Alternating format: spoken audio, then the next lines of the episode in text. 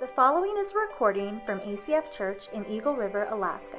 If you would like to join us, our services are Wednesday nights at 7 p.m. and Sundays at 9 and 11 a.m. We would love for you to be our guests. We hope you consider partnering in the work God is doing here by joining a life group, serving, and giving. If you would like to give financially to the mission of ACF Church, you can safely give by texting the donation amount to 907 341 4213. Now prepare your hearts to hear God's word. Hey, what's up 11 a.m.? How you guys doing? You made it. You're here. Your house didn't fall down. Man, we're so glad that you're here today. If you're new, my name is Brian and I'm one of the pastors here. Talk about feeling helpless, right? There's nothing that makes you feel more helpless than when your house is shaking to beat the band. And so we were, it's just, it's funny. We were laying in bed and we came out of bed, went into the girls' room. My oldest daughter, Cadence, she's sitting up in bed holding a book. We're like, what are you reading for? And she's like, it hit me in the head. And I don't know if any of you did this, but for me, every time this happens, I'm always wondering when is the appropriate time to run out in the street in my underwear, right? Because it's like, I don't know if it's now or later, or like, do I wait till there's like, you know, drywall coming out of the ceiling, or, you know, when do you actually move? That's the hardest thing, right? Is it time to go steal the kid, the kids out of their rooms and, and run outside? Is it like, is it gonna get worse? Or you're always thinking it's not gonna get worse, right? You're like, I'm sure that's the, no, no, no, I'm sure that's, no, no, that's a little bit more, uh, you know. It's hard to tell, are we at the end of this thing? But uh, earthquakes are scary. Um, life is kind of like that. I was thinking about this this morning as we're walking into the discussion that we're going to get into today. There's a lot of things in life that we kind of start wondering, like, when is it time to deal with that problem, right? Or you're just laying there, you're going, I hope it gets better, I hope it goes away. But uh, the truth is, we sometimes wonder, um, you know, what would it be like if we, we should have moved sooner? You know, what if we could have, you know, gotten out of the house, but we just didn't because we waited way too long? And a lot of things in life are like that. Uh, I, have experienced things like that a lot of times. I've got a relationship with a friend that uh, I kind of had to deal with this year, this week. I had to have a, have a conversation um, with a friend of mine that was it was a little hard, and we'd had sort of a, a, rift in our friendship for a little bit of time.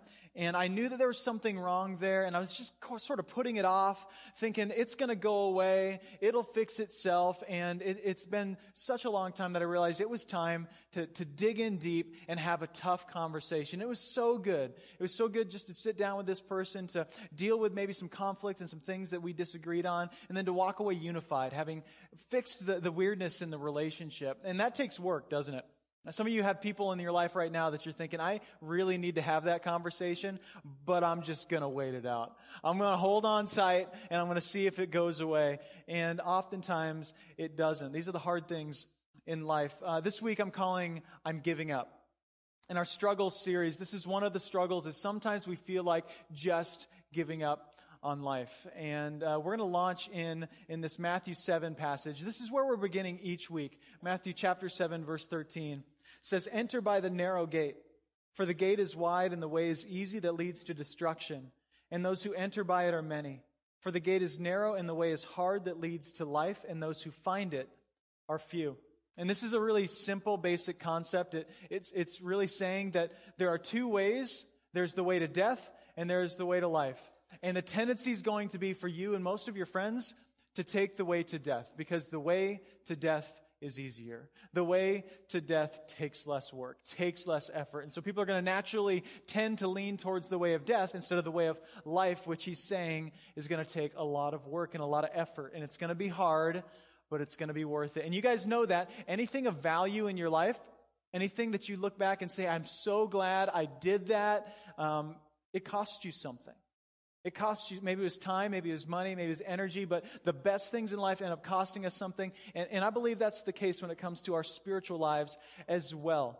If we're going to do the work, we're going to feel a lot, a lot better. And so, um, I'm giving up is, is the conversation. And I'd encourage you, as we talk today, can I ask you just to, to dig in deep in your soul a little bit? Um, I know maybe you're, you're still tired from last night and you didn't get any sleep and you're sucking down coffee because you actually never went back to sleep. I totally get that.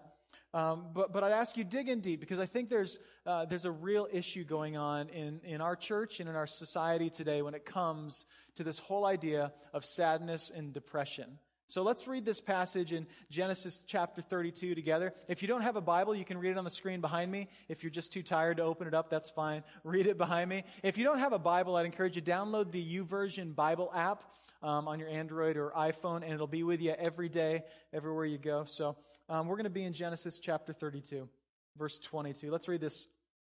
Th- that same night, he arose and took his two wives, his two female service, servants, and his eleven children, and crossed the ford of the Jabbok. He took them and sent them across the stream and everything else that he had. And Jacob was left alone. And a man wrestled with him until the breaking of the day. When the man saw that he did not prevail against Jacob, he touched his hip socket, and Jacob's hip was put out of joint as he wrestled with him. Then he said, Let me go, for the day has broken. But Jacob said, I will not let you go unless you bless me. And he said to him, What is your name? And he said, Jacob. Then he said, Your name shall no longer be called Jacob, but Israel, for you have striven with God and with men and have prevailed. Then Jacob asked him, Please tell me your name. But he said, Why is it that you ask my name? And there he blessed him. So Jacob called the name of that place Peniel, saying, For I have seen God face to face, and yet my life has been delivered. The sun rose upon him as he passed Penuel, lifting, limping because of his hip. Let's pray together over God's word as we start today. God, thank you for this great place that we get together. God, thank you that uh, we can safely gather, um, freely gather in this place today to talk about you and to consider deeper things in our own lives. God, thanks that the roof didn't cave in last night for us at least. Uh, God, we pray for those who are dealing with some of the aftermath of that today. God, your grace and your peace would be on them. And God, could we as a community just press into you? Um, there are so many things that we could spend our time doing, God. We are here right now. Could we uh, leave here having really inspected our soul at a deep level? And God, would you speak to us? Would you make yourself known to us? God, I pray from the person who has great faith today to the person who's here wondering what uh, this Christianity thing is all about. I, I pray that everyone in between, God, that we would have an interaction with you today, one that changes us. And I pray it in Jesus' name. Amen. Amen. So, as I said, this is a this is a tough conversation um, because there's a real stigma when it comes to um, when it comes to depression. When it comes to any kind of like mental disabilities, people get really weird and really awkward. I preached this message on Wednesday night, and as soon as I did, the texts started coming in, the Facebook messages started coming in. Um, maybe some of you had conversations as we opened up this Pandora's box of, of, of depression and sadness because we just we don't talk about it.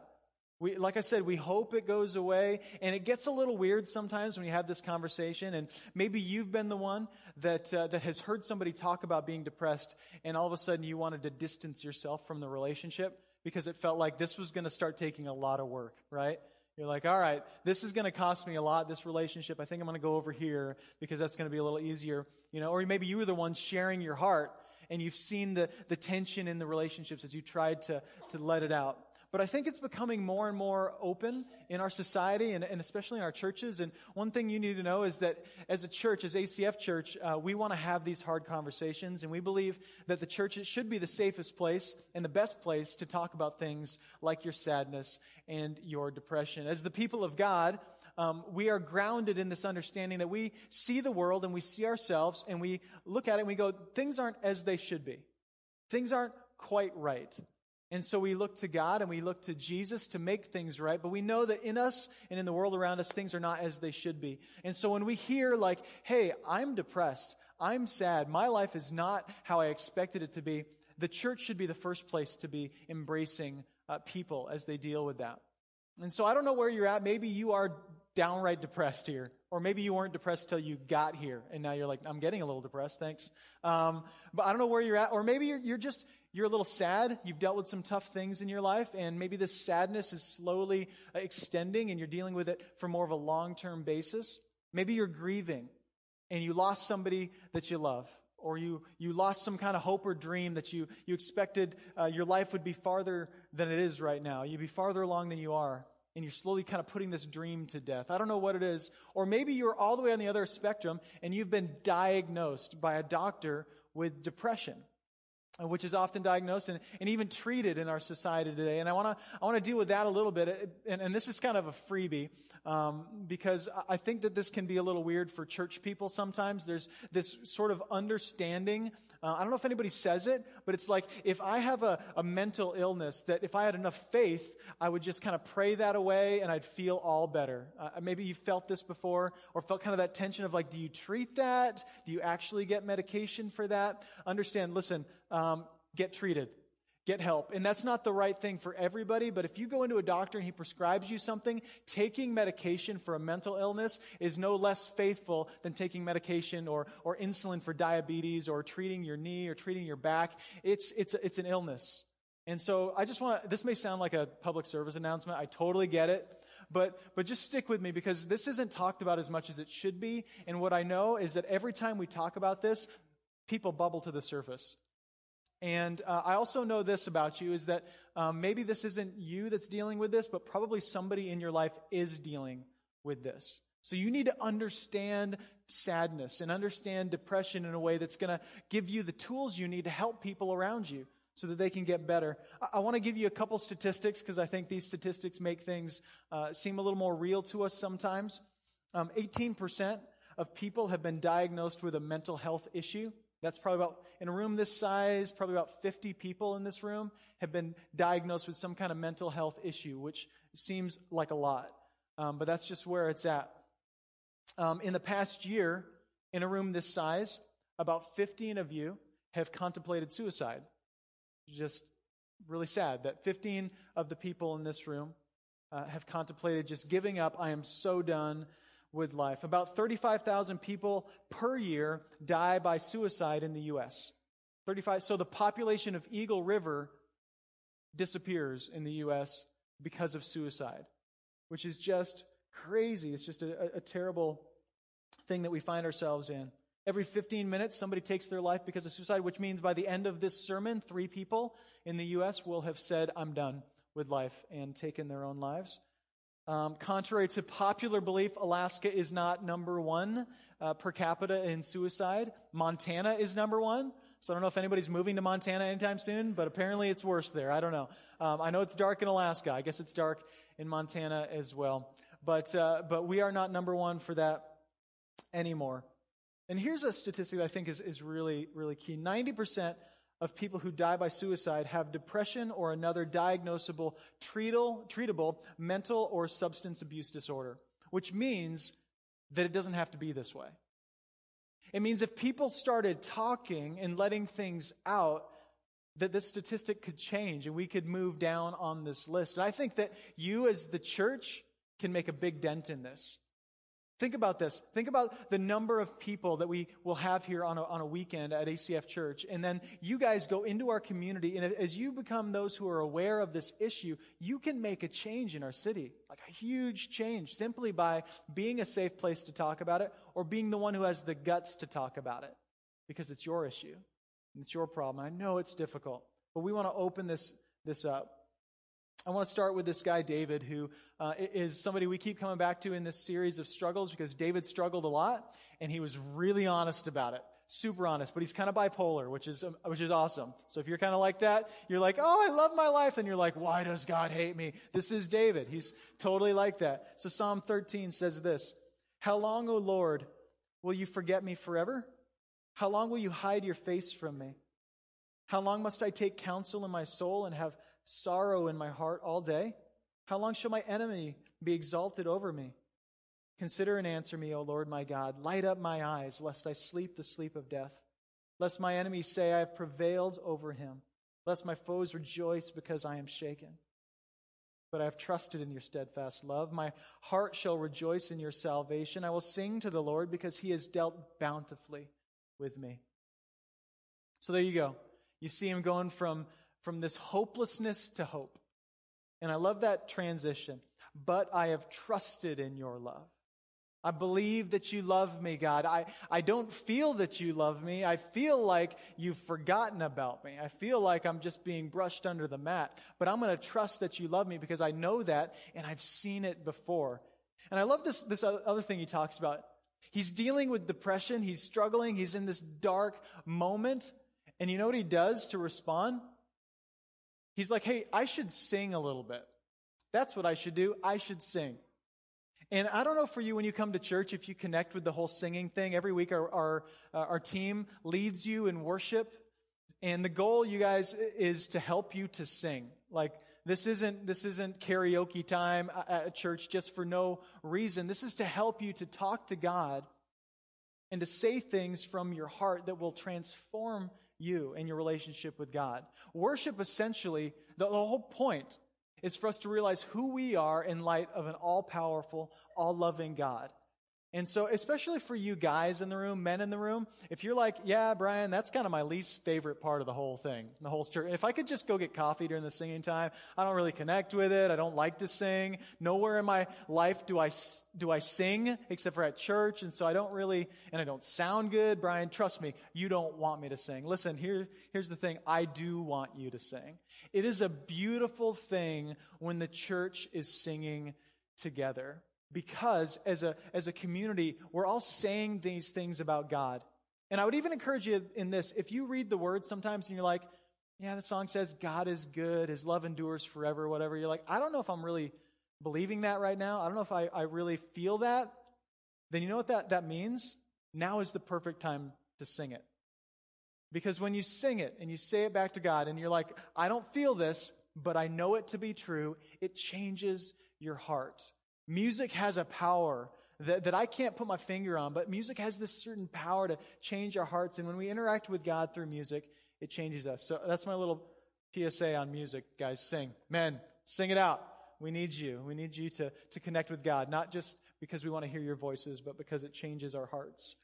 And so let's go back to this story in Genesis. Now I'm going to give you a little backstory. Uh, you, you, may know who Abraham is. Abraham, God spoke to and, and said he would be the father of many nations. And so he finds a wife. Her name is Sarah. They get together and uh, they want to have kids, but what's their issue? Infertility, right? So infertility issues. They can't have children. They're struggling with God. They're frustrated with God. This is a dark season for them, which for some of you, if you're married and you can't have kids or you've gone through this, you know, this is a dark season. This is, maybe you're still in that season. You know, it is a dark time where you have some really deep conversations with God. Uh, infertility is a hard thing because it feels like one of the most basic things that we should be able to do. I'm a human. I make babies. I reproduce, right? It's just like I'm built to do this. It seems like, oh, oh, why shouldn't I be able to control this? Why shouldn't I just be able to make this happen? Isn't it what I'm created to do? And for, for whatever reason, God, with, with all these patriarchs, he, he gives them this issue, almost as if to remind them that even at the basic, most basic level, we are still not in control of the things around us, that only God is. And so they struggle with infertility. Then at the age of 90, Sarah conceives, which is awesome. This 90 year old pregnant lady walking around, she has a baby. His name is Isaac. Isaac comes out. He's the miracle child, and he grows up and he finds this girl, Rebecca, and gets married to her. What's their issue? Infertility. Same problem as Abraham and Sarah. So they're struggling through this issue, trying to figure out what to do. They pray to God. God finally gives them a pregnancy, but not just one child, two, right? Praise God. Some, I was talking to some twin mamas here uh, earlier in, in, in, the, in the day here, and, and it's like the same situation where you're praying for God to give you a child, and then you don't get one child. You get two children. And so it's that way for them. They got two children. The names are Jacob and Esau. Jacob and Esau. And it says in Genesis 25 that the children struggled together within her, which I guess this happens a lot with twins. Like, you know, one of the moms was like, I don't know if they're playing rugby in there, but it's like a battle going on between the two. And you're hoping that it's just natural, but for these two, for Jacob and Esau, this was, this was a sign of what was to come. This was a foreshadowing of what their relationship would be, was tension problems, struggle. The story gets even more twisted. So Jacob later finds the girl of his dreams, Rachel, and he goes to Rachel's dad and says, Hey, can I marry your daughter? He says, Well, if you work for me for a little while, you can. so he's like, All right, we're going to we're gonna give away my daughter. I'm going to have you work for me. And so he works for him. And then uh, finally, uh, after he works for him for a while, his, uh, her father Laban gets him completely drunk. And while he's drunk, Laban takes Rachel out of the room puts her sister in the room, and what does Jacob do? Sleeps with her sister. Totally awkward, right? I mean, talk about awkward Bible moments. I mean, that's, this is why the Bible's so, so easy to relate to. I mean, simple things like this. If you're gonna marry a girl, guys, don't sleep with her sister. Very basic. This is what we're reading. Don't sleep. So sleeps with her sister. It gets weird. And what does he do? He's like, well, I'll take both of you. So marries both of them. so bizarre. Marries both of these women. Now he's got, got two of them. And his, his name, I don't know if you know this, Jacob's name means deceiver. So from birth, he's given this name that represents his life till, till uh, what we're going to read, till there's a transition in his life later on. And he's so driven.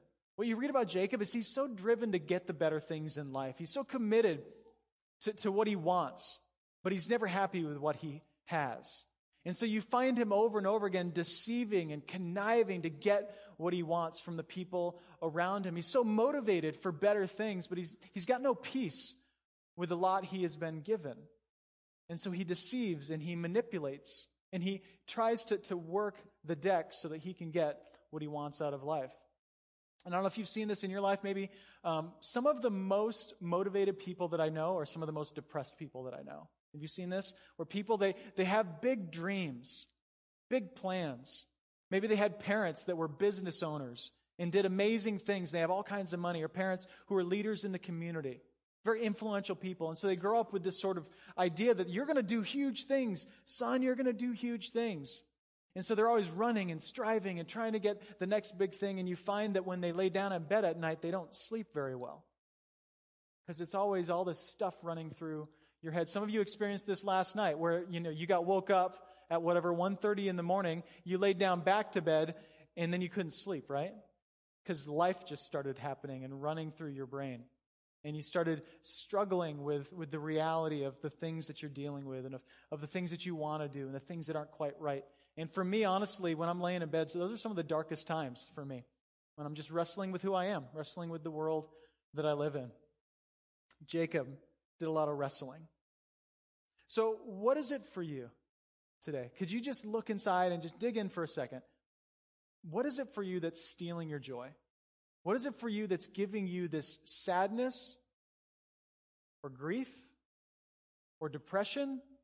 What is it in your life that is causing you to lose hope and to want to just give up on this situation or give up completely? Could you just identify what that is? And then the next question is Is it something you can control? Can you do anything about it? I think this is a good question to ask. When you're dealing with depression or sadness, ask this question Can you control it? Is it something that you can do anything about? For some of you, it is. It's, it's, it's a decision you made, and now you're in a mess. And it's depressing. And it's worse because you did it. You caused it or you continue to cause it. And you know, I should do something about this. But the stakes aren't high enough yet. It's not robbing enough from you, or you've convinced yourself that it's not hurting anybody else. And so you're like, well, I'm not going to really do anything about it. Christianity uh, can be depressing sometimes, right? Christians, yep, yep, nod your heads, yep. Christianity can be depressing sometimes. And here's what I mean is when you become a Christian or you align yourself with Christianity. Maybe you prayed a prayer at one point or you started coming to church or whatever it may be. There's this transition that happens where you, you get a little bit of Jesus and you get a little bit of vision for what the world could be like and for what your life could be like. And you start to get a picture through the teachings of Jesus of what's not healthy for you, what's just not good for you. And then you get a picture over here of like what you should be about, all the things that you should be focusing on in life. And so, what people often end up in is sort of this stuck in between phase of life where it's like you've got too much Jesus to go back and too little Jesus to move forward. Have you been there before where you're like, yeah, I got some Jesus in my life? Or, or maybe for you, it's just I'm showing up to church, I'm hearing all this stuff, I'm looking for, you know, a motivational Sunday morning sermon, I'm going to go do my own thing for the rest of the week. But what happens over time is you lose your ability to be happy. You lose your ability to be joyful. And you end up with this deep tension inside of you because you're like, yeah, I don't know if I'm ready to give all that stuff up and do the stuff that God is saying I should do and really be that, you know, that Christian that is totally committed. But I'm not really ready to say it's not real or that God's not real or that You know, none of this stuff matters. So you end up stuck in between, and that's kind of depressing. I heard it said like this recently The difference between where you are and where God wants you to be may be the painful decision that you refuse to make. Think about that. The difference between where you are and where God wants you to be may be the painful decision that you are refusing to make. You're like, ah, it's just not worth it to me yet, or the stakes aren't high enough yet, or I just am not ready to let go of this area of my life. It's way too comfortable and it's way too fun. But you're stuck and you're struggling through that. Or maybe it's something you can't control. Maybe it's something that's been done to you years ago or is being done to you right now. Maybe you are doing a great job at your job and there was an economic downturn and you lost your job. And you're like, this stinks. I lost my job. I'm, I'm pretty depressed. Yes, Brian, I'm depressed right now. And you can't do anything about what happened to you. So then, what's the next step? If you find yourself in that situation, what's the next step? Get rid of that feeling, right? Get better. Get rid of the problem. Just feel better. And so people do something called coping. And coping is just finding something tangible to grab onto that can make you feel better. And people run to all kinds of things to cope, unhealthy things that, that were never intended to be used to make you feel better. Um, we run to a lot of different things. And what happens here is that when we, act, when we ask the creation to give us joy, we always end up depressed. When we ask the creation, the stuff that we've been given, the stuff that God has given us to enjoy, we ask that stuff to give us joy, we end up really depressed. And here's, here's what I mean. If you ask sex to give you joy, you're going to abuse it. Because it's going to hold a place in your life that it was never intended to be. It's never intended to give you your joy. It's a gift from God, but it's never intended to be the source of your joy. If you ask alcohol to give you joy, you will abuse it. You know? I mean, it's a neutral thing. Alcohol is neutral, but if you ask it to give you joy, you will abuse it. You'll keep running back to it. You'll keep running back to it. Keep running back to it. Ask relationships to bring you joy, and you'll be a manipulator. Because people will never do what you want them to do, right? Uh huh. Yep, they just won't they will never do exactly what you want them to do. And so if they are the source of your joy, you will be a manipulator. You will try to get them to do exactly what you want them to so you can feel better about yourself. Ask money to give you joy and you'll become a slave to money. Do you have people in your life like this? You're like, they just cannot stop trying to get a bigger bank account. It's, it's, it's a source of joy for people, but it's never intended to be. It's a gift. Ask your achievements to give you joy, and you're never going to stop striving. Some of you are looking for the next promotion, looking for the next job, looking for the next trophy, the next title, whatever it may be.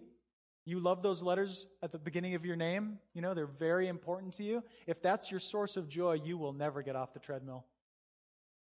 You will never get off it. Now, it's, it's okay to enjoy those things. It's okay to pursue those things. But again, only God was intended to give you joy. That's why when we worship, we honor Him and none of this stuff to remind us that He is where our joy and peace and hope come from. Let's go back to Jacob. Verse 24 And Jacob was left alone, and a man wrestled with him until the breaking of the day. So here we have Jacob. Jacob has had this life of deceiving, life of striving, trying to get everything he wants. He's just getting ready to go see his brother Esau, and he's nervous because the last time they hung out, it was not good. And his brother Esau doesn't like him so much because he's stolen his birthright and his blessing and pretty much spent his entire life trying to take things from him. So Jacob is not really great in the eyes of Esau. So he's, he's kind of like dealing with this. He knows he's probably going to see his brother, knows his brother's probably going to try to kill him. Super weird, right? That's, that's not a fun feeling to have. Like, okay, I'm going to see my brother, going to try to kill me. Hope I can talk him off the ledge. Not sure how this is going to work out. So difficult situation. Then he, it gets dark. He sends everybody across the river. He's on the other side. It gets dark. And then there's this mystery man, this person that comes out of nowhere and starts wrestling with him in the dark. And this chaotic scene kind of ensues with this all night wrestling match between him and this man that comes as a representation of God to him. Uh, I have a friend recently that has been wrestling uh, for a long time with depression and sadness. And I want to share his story. Check out this video. Hi, my name is James Taylor. I live in Eagle River with my family. I'm married and I have a two year old and I have a baby that's 13 days old. Uh, we came up to Alaska because I'm in the Air Force. This is our third duty station. And uh, we've been here for about two years and been attending ACF pretty much since we got here. Growing up, there wasn't any signs of depression at all. I had a lot of conflict in my life that I didn't deal with and I wasn't really able to handle, and I would just push to the side, kind of sidestep it and move on to a point where I didn't deal with conflict very well. When this all did start happening, I didn't really know how to handle it. Uh, there's been a lot of things that have happened in my life that have gotten me to here that would be considered traumatic. You know, I set some pretty high expectations on how my life was going to go. Once those expectations weren't met, then that was when problems started happening. You know, life starts happening. Life being babies coming, marriage, stress, financial, doesn't matter, whatever. It wasn't what I had expected life to be. I had brought some baggage with me from my last duty station. Uh, right before I left, my friend was killed in Afghanistan by a vehicle borne uh, IED. I basically just moved right through it. I went to the funeral, had a lot to do with the funeral, planned a lot of his procession, and uh, worked through it, and then but hey, you got to get on and, and, and, start working again. So my coping mechanism was to bury myself in work, and I buried myself in work so much that uh, I wasn't taking care of things at home. And so once I had recognized that, that I was coping, and plus the darkness, I just was starting to slide. I could, I could feel it. I could feel it driving home. I could feel that I was starting to feel a little suicidal. After I realized that I am struggling with depression, something is wrong, I need to get help. So I, you know, there's a lot of places you can get help around here. So I started with with Base because they've got a lot of um, they've got a lot of resources there for you. So I started seeing a counselor there, and it's hard. I'm I'm, I'm mentally drained. I'm I'm tired. It's almost been a year of doing it. You know, I feel better about my friend, but it's not it's not And as you can see, it's still hard for me to talk about my friend.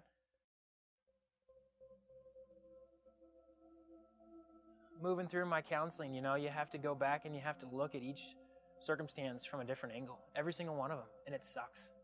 It sucks to go back and look at things that you don't want to relive. My counselor also recommended that because being a Christian meant so much to me, to get involved with a spiritual circle. So we got involved with a life group uh, at ACF, and it's it's kind of funny to think about how we finally got involved because you know I'm up here for three years and I thought that I just put my head down and get through it. I really did. I thought, just put your head down, get back to lower 48, you'll be all right. You don't need help. It, you'll get through it, you know?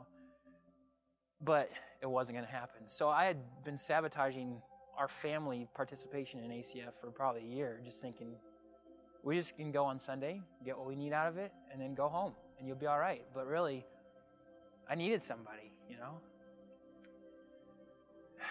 I just needed a friend. I needed somebody to talk to, and I wasn't. So we started going to a life group, and I struggled at the life group too. I struggled to talk because my friend that was killed was in my life group, my last life group. So I didn't want to open up to anybody. You know, what if they're going to die again? Got through it, started opening up, and man, to have those shoulders to lean on was something else. Just seeing somebody every single week, and it's hard. It was so hard to force yourself to go to a life group. Go, get out, go see people, hang out find out that they have the same problems as you. Once we started going, it was it was like, why wasn't I doing this before? You know, why why sabotage yourself? Why why be in pain? Why why do this on your own? I think it's this journey, this struggle that actually has made me lean more onto God. Let's thank James for telling the story, right?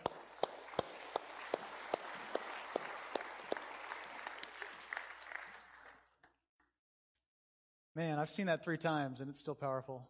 Um, pretty courageous, isn't it? It's hard. That's hard. I was talking with him about sharing that, and he was really wrestling. He's like, I don't know if I'm ready to do it. And he goes, Why do you even want to hear my story? It's not a very good story. He's like, I don't have the, yeah, I went to church and uh, Jesus healed me of my depression. And I told him, I'm like, I, I honestly feel like churches can do a disservice to people by only telling stories like that. The, yeah, you found Jesus and everything's all better because it just doesn't always work out that way. And I told James, like I want to tell you, for him, here's what the success is in his story. He is struggling through it. And I don't know if you see that as success. We see success as like, I'm happy now, my problem is gone, and I'm all better. But guess what? That is not life. Uh, like, this problem's going to go away, but a new one's coming. And so there's got to be a way to have joy and peace amidst all of the struggle. So for James, I, I, just love his story because I think he's just honest about it. It's not easy. And I love that he talked about being in a group. James is in our life group. And uh, I know we talk about groups a lot. And, and for you, maybe you're going, yeah, Brian, I get it. I appreciate that.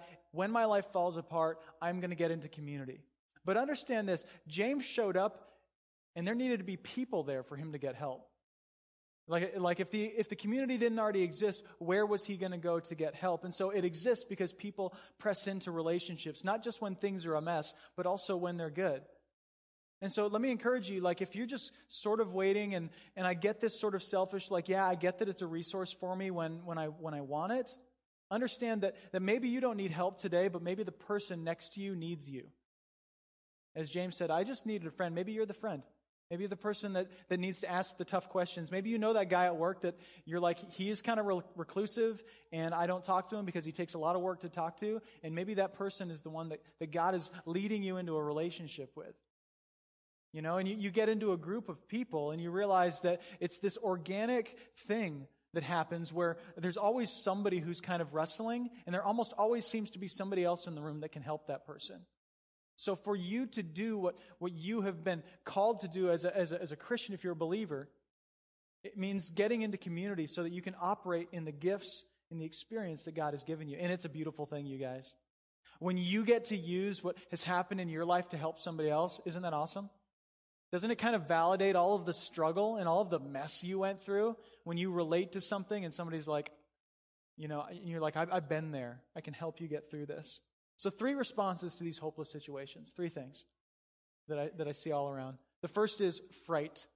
The fright response. This is the I'm paralyzed response. This was me last night with my wife, you know, holding hands in bed going, I hope it just stops, right? I didn't move. I didn't go anywhere. I just laid there, you know, and I was like, oh, okay, it's going to get better. No, no, it's getting more. No, okay, we're, no, it's not really done. Uh, no, okay, now it's done. You know, it's that game of like, I'm just not going to move and I'm just going to hope it goes away. The paralyzation. And when people get depressed and down. There's sort of a paralyzation. Like, I just, I don't want to make it worse, so I just, I'm going to stay right here in what feels the most safe. Because moving is going to take way too much energy. There's way too much risk there. Um, anybody follow Powerball this year? Was that crazy? Or what? One point, was it $1.6 billion for the Powerball? Okay, now all you guys are Alaskans, but be honest, if you didn't live in Alaska, who would have bought a Powerball ticket? Yep, come on, we're all honest here. Yeah, I get it. It's okay. Um, so for me, I wasn't in Alaska. I, last week, I went down to Oregon and I, I thought about it. I was driving by a gas station. I'm like, I should totally buy a Powerball ticket. Think of what we could do as a church. You know, like if, if I got $1.6 billion, there's a lot of great things that I could do. You know, I could be the hero. That'd be amazing. And so I thought about it. I drove by the gas station and I like, I kind of did the math in my head and I'm like, nah, nah, that's not worth it. Do you know how much tickets were? Two dollars. $2 for $1.6 billion. 635 million people said, that's totally worth it. That's how many people bought tickets. $2 a piece. The odds were 1 in 292.2 million. You know? Which for some of those people, it was like, so you're saying there's a chance, right? Totally worth it. Two dollars, best two dollars I ever spent. For me, I just kept thinking, you know, what can I do with that two dollars? I could get a soda, I could get a candy bar, I could buy a gallon of gas, right? I could do a lot of great things with two bucks. Whereas the rest of this crowd was like, two bucks, and they're still going like, that was the best two bucks I ever spent. I didn't win anything, but totally think of the potential, think of the opportunity. And, and, I just, I think that that's kind of the case for a lot of us that we live more out of fear than out of faith. And, and that's what drives us is fear. Like we're just frozen in fear that if I move, it could get worse, and so I better just stay right here. Which is the worst thing to do.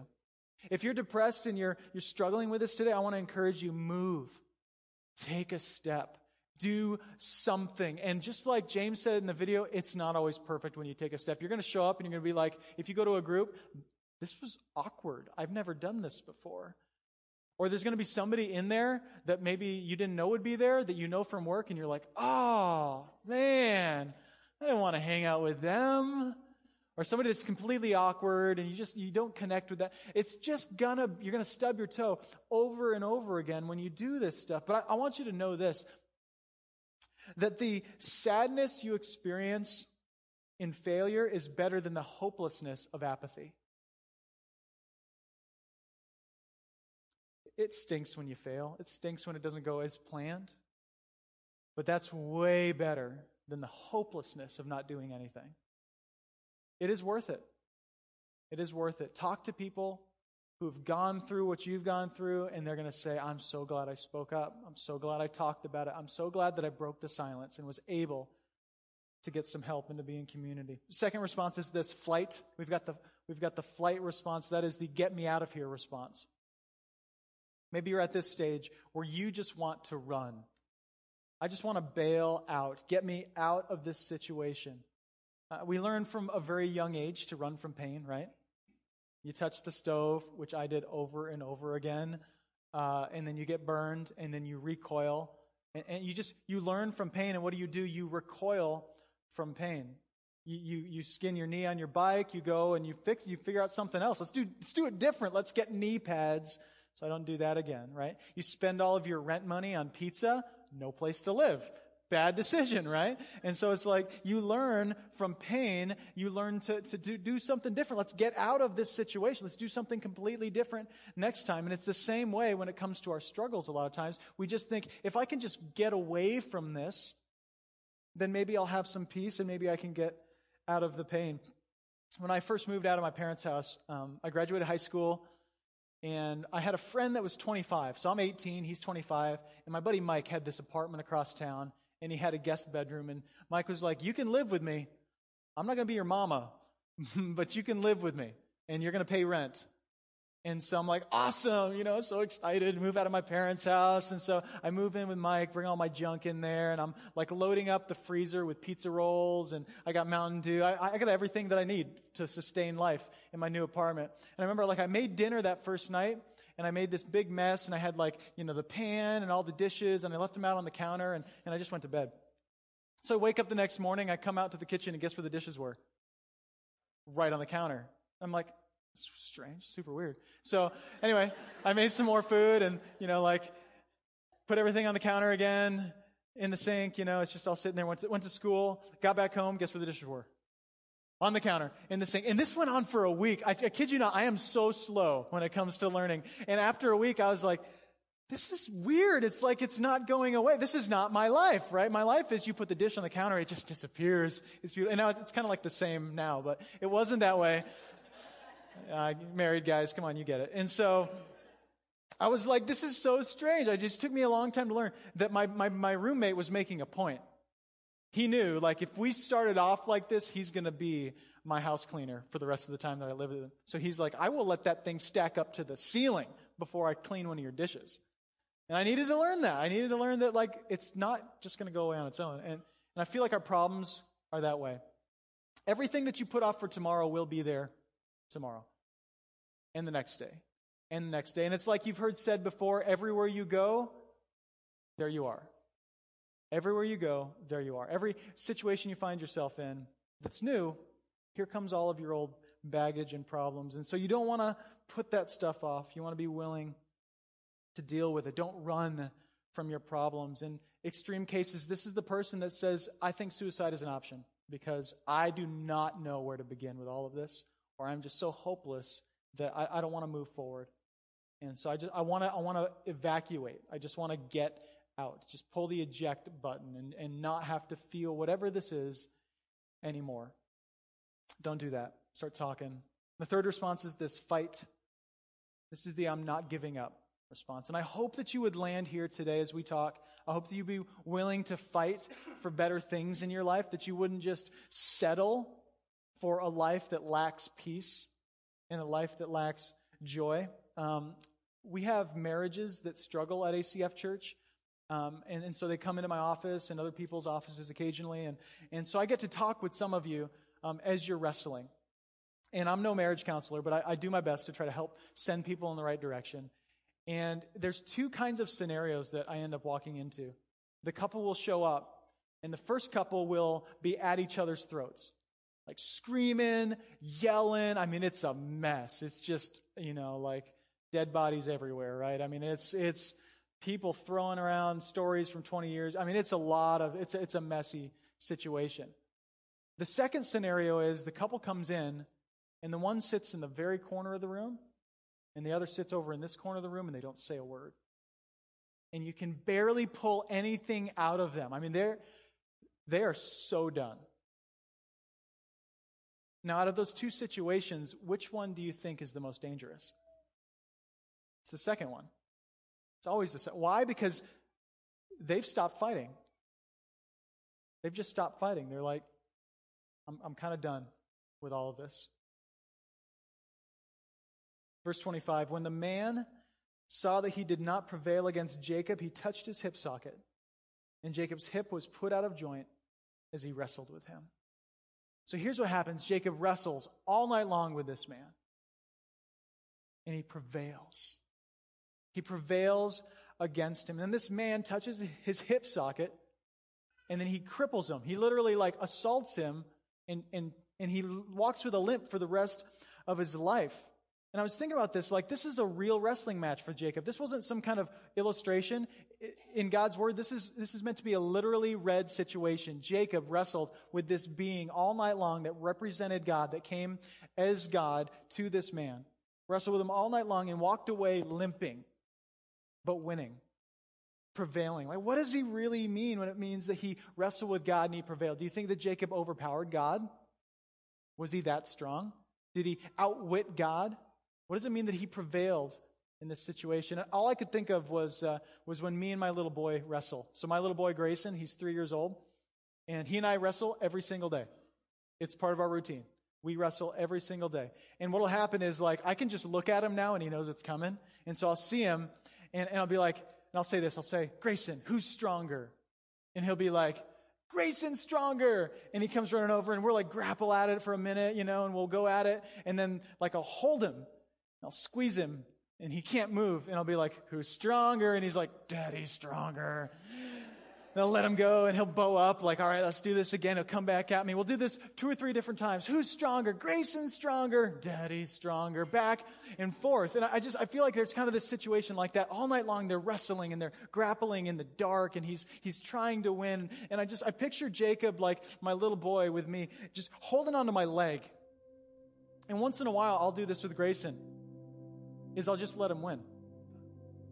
Let's see Jacob like holding on, you know, with, with, with everything that he has onto this being. And it says that he prevailed. What does it mean that he prevailed? I think that what's being said here is he prevailed because he kept on wrestling. He kept on wrestling. You guys, I don't know if you see this as a win. I, I, would say that for most people, they don't. They, they, they feel like if I can figure this out, if I can get out of the pain, if I can get away from this situation, that is the win. But I want you to know that for Jacob, the win was he was willing to lean in and wrestle with God. And, and that's what I want for you today. If, if you've been coming to church for a while and you're like, yeah, Brian, I'm going to get serious about this faith stuff when I, when I figure this, this thing out, when I sort of figure God out when I stop wrestling and I'm at peace with, with following Jesus, I'm going to I'm going to totally make a commitment. But right now, I'm just wrestling. Understand that when Jesus says, Come and follow me, he doesn't mean and stop wrestling. He means, Come wrestle with me. It's Jesus literally saying, I'm going to get down on my knees with you and we're going to, we're going to work this thing out. That's the intimacy and the relationship that God has for us. And I want you to know that if you're waiting to get it all figured out, it's not going to happen. You're never going to be at peace with everything. There's so much mystery. There should be. But you can wrestle with God and you can love Him. And that's the cool thing about wrestling with my boy. I don't do it because I'm just an abusive dad. It's like God doesn't wrestle with you because He is an abusive father. He wrestles with His children because He loves them, because it develops intimacy. And what you'll learn, and what I learned with my little boy, every time I wrestle with him, you know what? He gets a little stronger. And that's how it is for you. Every time you wrestle with God, you get a little bit stronger. You learn a little bit more. You're going to experience something like this. If you're not in it right now, uh, some people call it a dark night of the soul. It's that, that night, it's that midlife crisis where you think, I don't really think that I did what I was hoping to do in the past 40 years. And I'm not so sure the next 40 have anything better for me.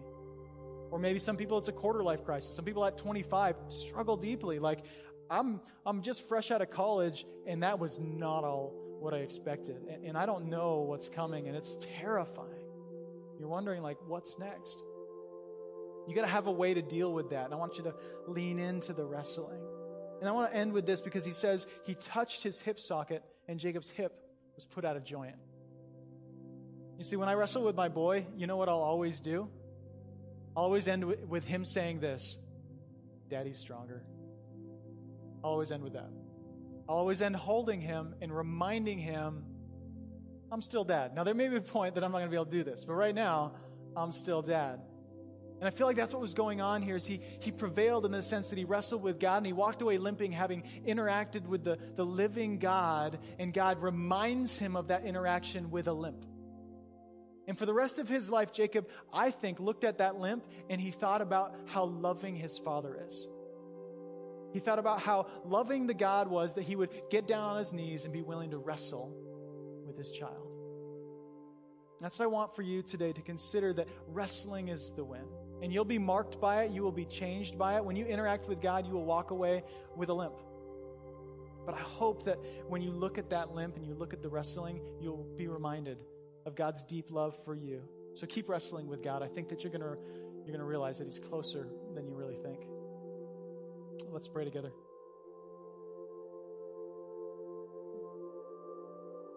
Jesus, I just know in a room like this, there are some people dealing with uh, some very deep issues. God, we've all got problems, but I know that some people are at a very dark place right now. God, I pray as we worship here in the next few moments that you would embrace them. God, that maybe they would sense uh, your loving arms around them in a way that they haven't felt before. God, in sort of a supernatural way that they can't put their finger on, that they know that you love them, that you want the best for them, and that they have not been abandoned. But you're with them in the fight. God, I thank you that you wrestle with us. You're not some kind of distant God that stands away wondering what's going on with us. God, you are deeply in tune with our pains, in our, in our struggles, in our hopes, our disappointments. God, you know what we need. So God, would you would you give that to each individual in this room today? And God, could we all walk into a place where we would wrestle with you? God, as we wrestle, we want to follow. So I pray even for somebody today, maybe they'd be willing to make this transition in their heart. They'd go from standing at a distance from you, looking in the window, but God coming in to the house, wrestling with their loving Father. We love you, God. We pray it in Jesus' name. Amen. Amen. Love you guys. Thanks.